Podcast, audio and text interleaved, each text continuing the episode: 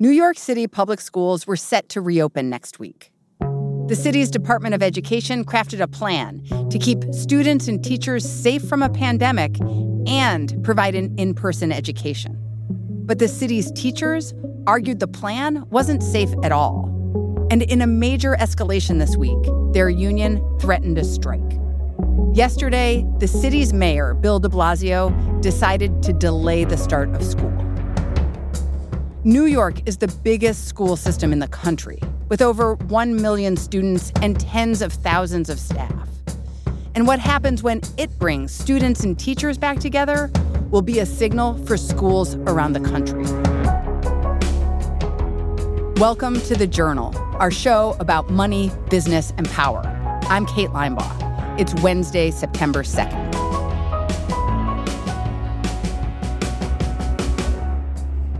Coming up on the show, the country's biggest school system shows just how hard it can be to reopen.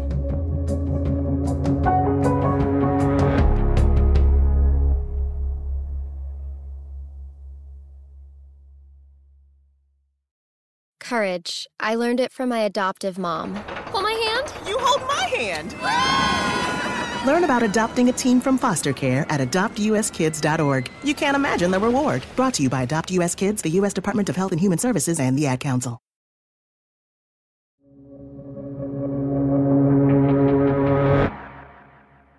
One of the reasons New York City can even consider in person classes is because the city has got its COVID infection rate down. It's now hovering around 1% well below the CDC's recommended level for reopening schools. That's helped Mayor de Blasio make the case that the time to get kids back in the classroom is now. Look, this is the single biggest piece of the equation 1.1 million kids, millions of parents and family members who want to see their kids educated the best way possible, and that means in person learning. Our education reporter, Leslie Brody, has been following de Blasio's back to school plans. The mayor feels very strongly, and many educators agree with him, that students learn best with an in person teacher where they can see their peers and socialize and get the social emotional support they get from those kinds of interactions. And we need to listen to the voices of our parents. He also felt that the New York City economy couldn't get back in gear unless parents felt more free to uh, go back to work if their offices opened or if perhaps they were frontline workers who needed to be on the job in person themselves.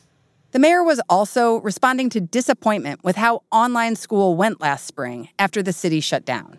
A lot of parents were very unhappy with the quality of instruction in the spring, that some of their kids had very little to do every day and were bored and restless and and going stir crazy no one was thrilled with how the spring went. And I think the mayor really wanted to avoid a replay of that. So the mayor feels, hey, we should be among the districts that can do this. Let's give it a whirl. So the mayor gave it a whirl. This summer, he announced the broad outlines of a reopening plan. The city would go with a hybrid model. Students could either attend some days in person or tune in fully remotely. It was the family's choice. How does this hybrid plan achieve the mayor's goals? Well, it's an effort at having some in person interaction. It still has a lot of kids at home for most of their education. And the mayor keeps saying, hey, we're in a crisis. This is a pandemic. No solution is perfect. We have to be flexible. This is the best idea we have for now.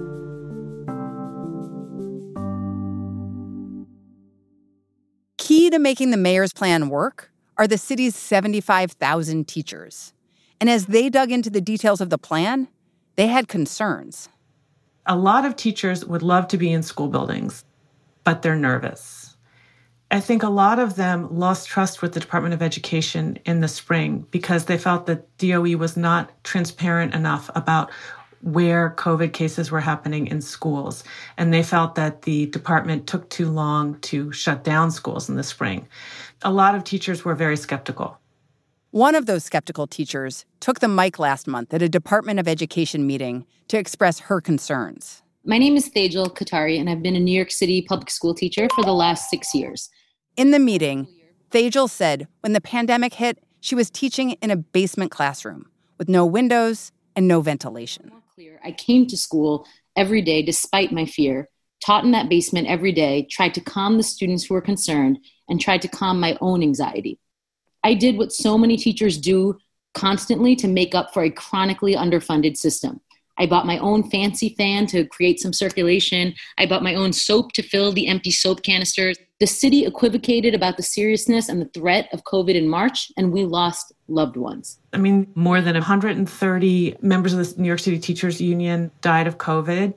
They saw a lot of loss among the families that they teach, and they don't want to put themselves at risk at a time when they often feel um, disrespected. I mean, teachers are often uh, not paid as much as they think they should be for how hard they work, and they don't want to put their lives on the line if they feel like the city has not given them enough support and equipment and protection and respect. For teachers, support starts with having enough protective equipment masks, face shields, cleaning supplies. A lot of principals say they haven't received that PPE or are just receiving it now. And then there's the question of the city's school buildings, some of which are over 100 years old. The Department of Education is sending out inspection teams to every one of these old creaky buildings, actually to all the buildings, to check on their ventilation. But some of the principals feel like the inspections haven't been thorough enough. There are classrooms in New York City that are in the sub sub basement of a building that have no classroom windows, that are totally dependent on big old creaky machines to create ventilation. And there's a lot of concern about whether those are up to snuff and have the proper filters. Then there's the matter of creating schedules for about a million students at the last minute. I talked to a scheduler who's supposed to program kids into classes, and he said it's just a Rubik's Cube of a task because you have a changing number of students who are saying they're going to be in person, changing numbers of staffers. So the scheduling challenge is enormous. And a lot of these schedulers work really hard early in the summer to nail down kids' class schedules. And they're just getting information now in September for some of the variables that will go in these schedules. So they're just tearing their hair out. Right. It's a massive undertaking, largely because of the scale of the district. Right. And I think what's complicated is that we're dealing with kids. People worry that they could be vulnerable, even though they don't seem to get COVID at the rate of adults, and they don't seem to uh, get as sick as adults do. But they're coming back to families who could um, pick up any infection that they carry. The problem also is that staff travels a long distance to get to school. So, no matter what you do to try to keep the school clean, disinfected environment, students and staff could pick up anything along the way. Teachers were voicing all of these concerns to their union, the United Federation of Teachers.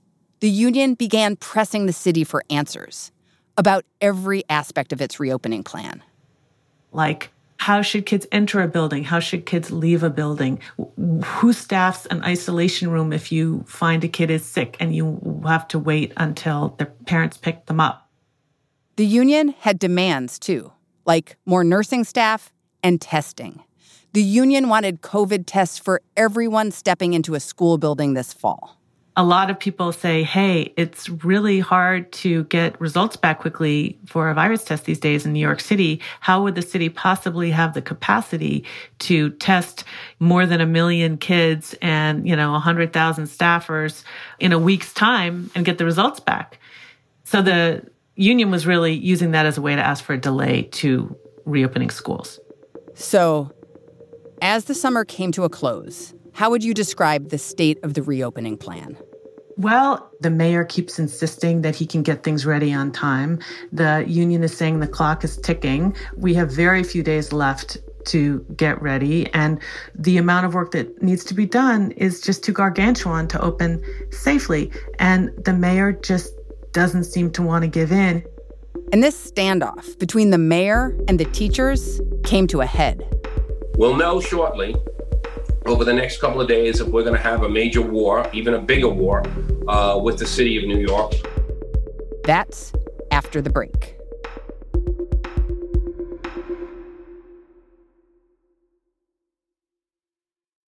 Courage. I learned it from my adoptive mom. Hold my hand. You hold my hand. Learn about adopting a team from foster care at adoptuskids.org. You can't imagine the reward. Brought to you by Adopt US Kids, the U.S. Department of Health and Human Services, and the Ad Council.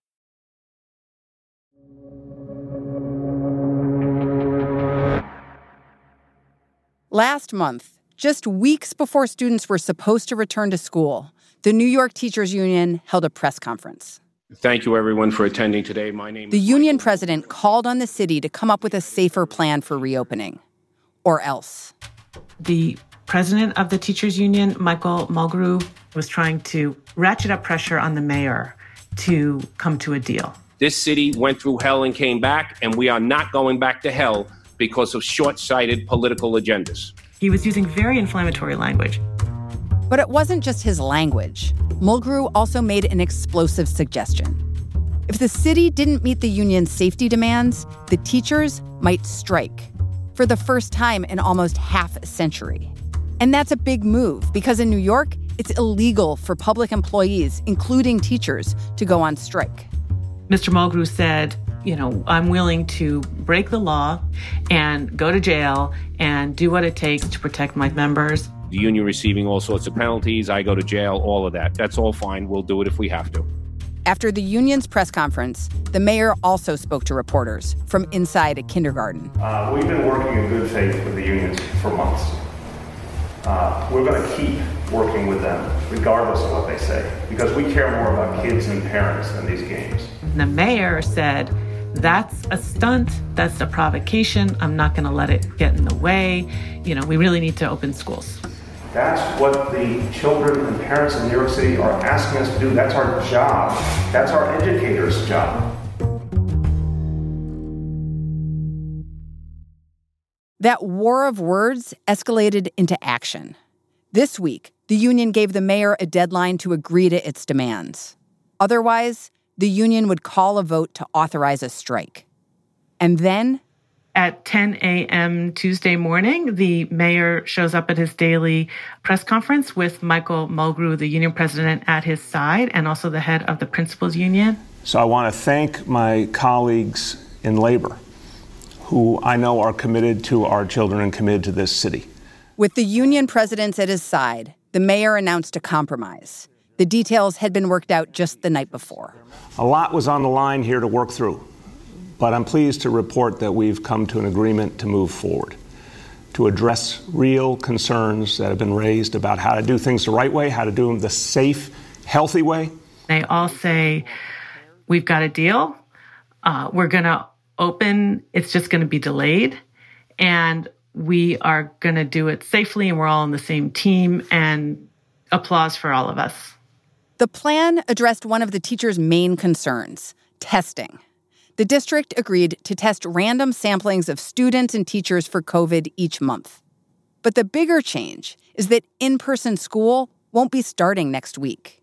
The district pushed back that start date by 11 days. And how does pushing back the start of in person learning address the union's concerns? They'll have a little more time to fix any um, building issues with ventilation, a little more time to make sure the PPE is there, a little more time to inspect whether the cleaning protocols are adequate. It just gives a little more breathing room, but people have questioned is this kicking the can down the road a little bit? But this isn't just about whether teachers or the mayor will be happy with the plan. Ultimately, families will need to feel safe sending their children to school. I talked to one mom who has a um, child with autism and she really wants him to get services in person. But she also lives with her mother who has all kinds of underlying health conditions. And she's afraid that he'll go to school and bring back an infection. So she's said she could be choosing, in her view, between her child's academic needs and her mother's life. And she didn't want to have to make that choice. And she wasn't sure what she was going to do. I think a lot of parents are super conflicted.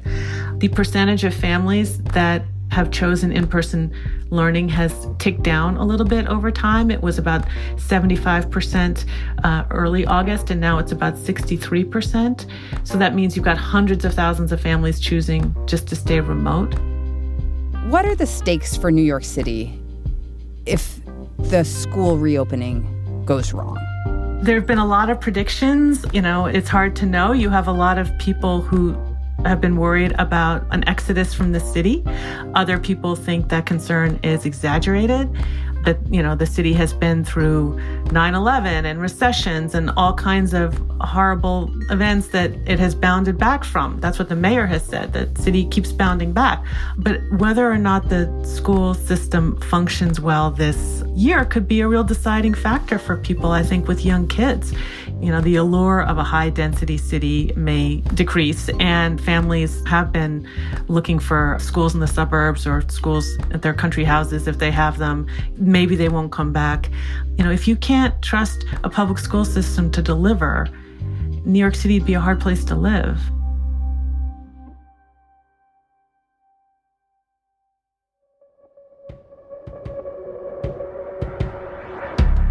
That's all for today. Wednesday, September 2nd. The Journal is a co production of Gimlet and the Wall Street Journal. If you like our show, follow us on Spotify or wherever you get your podcasts. We're out every weekday afternoon. Thanks for listening. See you tomorrow.